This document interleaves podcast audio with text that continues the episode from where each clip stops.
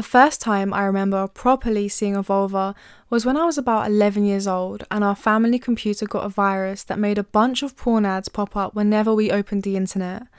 I remember being horrified and not really understanding what I was seeing, but having the feeling that it was wrong. My 14 year old brother thought it was hilarious. I have never felt any real negative emotions toward my own vulva.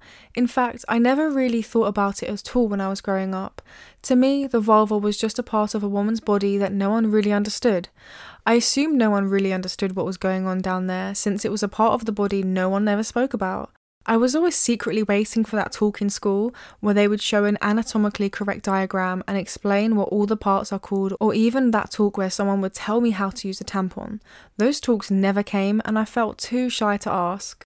It wasn't until I became sexually active and realised that my partners knew more about my vulva than I did that I realised it wasn't all a big mystery and I needed to educate myself. Remember that scene in Orange is the New Black where one of the girls didn't realise that the pee hole and the vagina were separate things? That was literally me. I think it is so important that we teach young girls all the scientific facts about their bodies and that we don't shroud perfectly normal and extremely important body parts with any sense of mystery or shame.